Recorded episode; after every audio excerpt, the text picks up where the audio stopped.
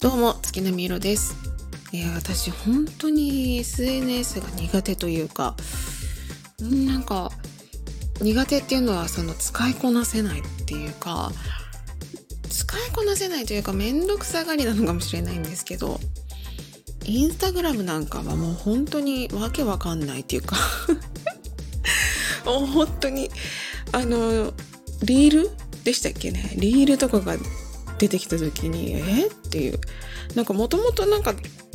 私がインスタ月並み色で始めた時は動画はリールとかじゃなくてなんか動画は動画だったというかうんだったんですけどね。なんか気づけば普通にいつも通り投稿したはずがなんかリールみたいになっててあれ？っていう。あとあの自分がなんか見たい投稿がちゃんと見れないみたいな。なんかインスタグラム。なんかよくわかんない投稿出てくるみたいな。インスタグラム全然わからないんですけどっていう。ストーリーズも全然わかんなかったですもん。それを最近はようやくあの最近はっていうかまあもう月並み色として活動し始めて、まあ、まだ2年は経ってないんですけれどもまあ、1年10ヶ月ぐらいあの、ね、できるだけ SNS を使うような生活になってえっとまあ、慣れましたけどもともとも使ってたんですけどほとんど1年に何回か開けるぐらいでしかなかったんですよね SNS って。ほとんど見なかった。まあまあそんな感じだったのでまあ、Twitter と Instagram はとりあえずまあ、もともとやってたのもあって、まあなんかそのわかんないなりにもなんとかできたんですけど、スタンド FM とかももう全然、最初はもう本当に まあ、始めたての頃は、今とも全然違うっていうか、なんか、なんだろうな。私が本当に登録して、まだ配信も何もせずに様子を見てたというかどんな感じなのかなって思った時はまだ確かね外部音源とかも、うんと、使えなかったしあとライブ配信に入ればあの月並みろさんがあの視聴を開始しましたって名前が表示されるとか必ず誰が来たかっていうのが分かるとかなんかそんなシステムだったので、ね、それを思えば今またこうアップデートアップデートで新しい機能が増えたりなんかして、まあ、実はそのスタンド FM さんの新しい機能も本当使いこなせてないっていうか 友達に聞くんですよ。あの、アップデートされて今こうなってるでしょ？とかって言われて、そうなの？みたいな。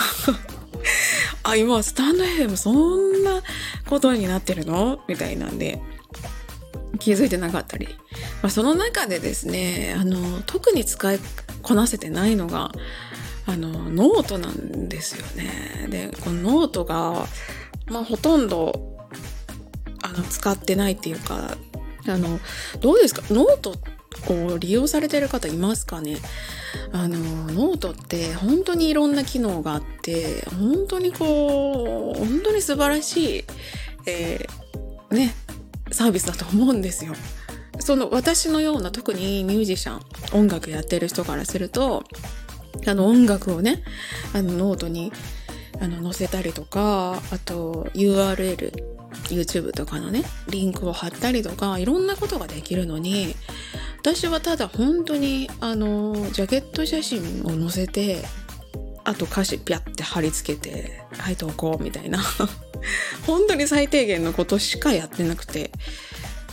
なんか YouTube もあるし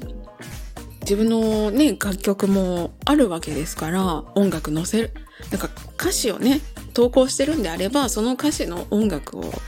こう一番上に置いとくとかあの YouTube です。YouTube のリンクですって言って YouTube 貼るとかさ、やればいい。いいと、やればいいというより、むしろやるべきだと思うんですよ、ノートってね。あの、あんだけ、あんだけこう自由度も高くて、あんだけいろんな機能があるノートなのに、私は本当に、その、普通のブログの使い方しかしてないというか、でも自分でも思うんですよねもったいないなってで分かってるのに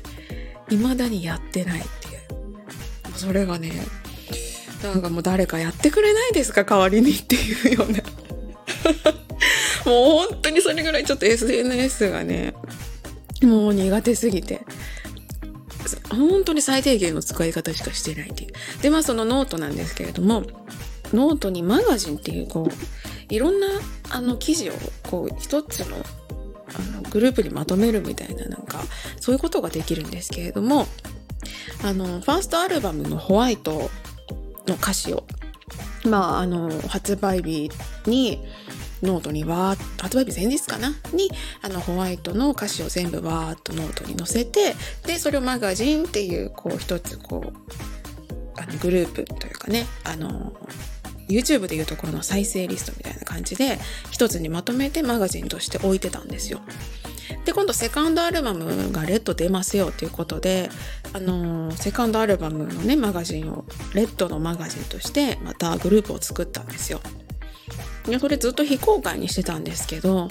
まあ、ほんといかんせんあ SNS を使いこなせてない私なんで知らない間にそのレッドのマガジンがあの気づいたらあの公開されてたっていうかいや本当に数日後に気づいたんですけどレッドがねあのもう出てたんですよ表に。であれ？と思って誰かもしかしたら気づかれてた方いるのかな？どうなんでしょう、まあ、レッドがもうすでに出てて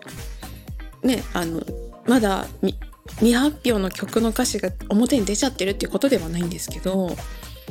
あのそのマガジンの説明みたいなところにアルバムの今回のセカンドアルバム「レッドのテーマはこれですっていうそのテーマをもう書いてしまってたんですよ。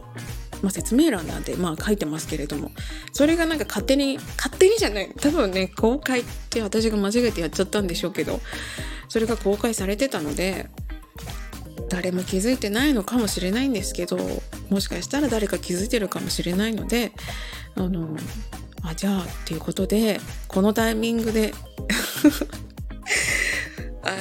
セカンドアルバムのテーマを、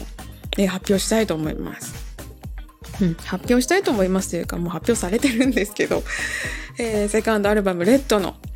テーマがですね「えー、チェンジ」変化というのが今回テーマで、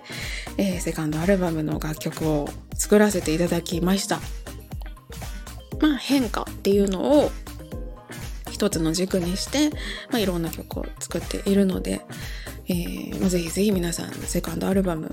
のレッドですね。楽しみにしていてもらえたらいいなと思います、まあ、ちなみにあのボーナストラックで入るって言ってます。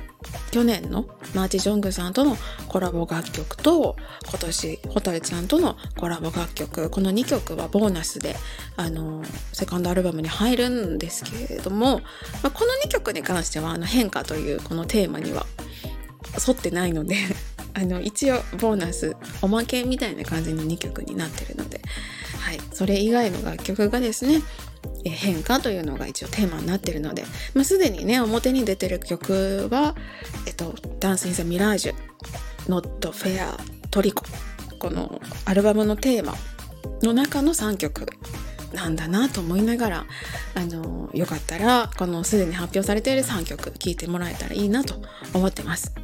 ちなみに「ダンス・イン・ザ・ミラージュ」と「ノット・フェアはあの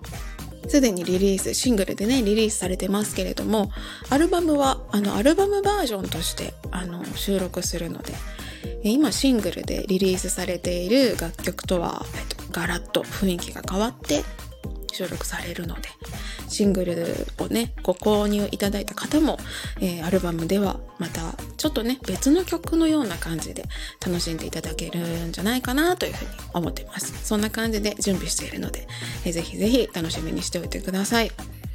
ということでですね、えー、SNS が苦手なばっかりに、えー、ここで強制的にセカンドアルバムのテーマを発表することになった私なんですけれども。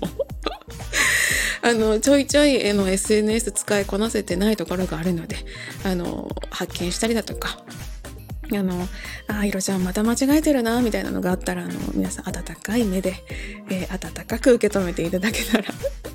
気になる時はあのご指摘いただければ、え